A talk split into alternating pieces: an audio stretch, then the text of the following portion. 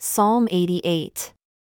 A song or psalm for the sons of Korah, to the chief musician upon Mahalath Leanoth, maskil of Heman the Ezrahite.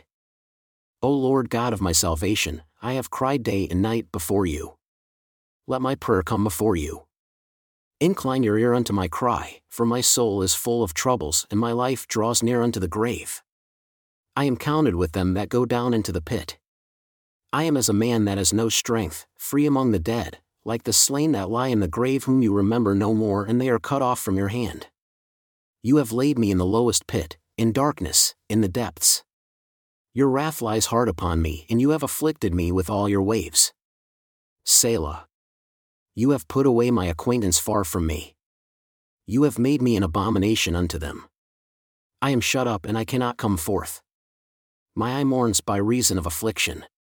Lord, I have called daily upon you, I have stretched out my hands unto you.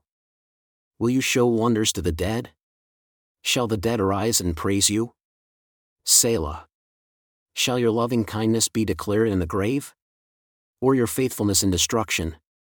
Shall your wonders be known in the dark? And your righteousness in the land of forgetfulness? But unto you I have cried, O Lord, and in the morning shall my prayer go before you. Lord, why do you cast off my soul? Why do you hide your face from me? I am afflicted and ready to die from my youth up.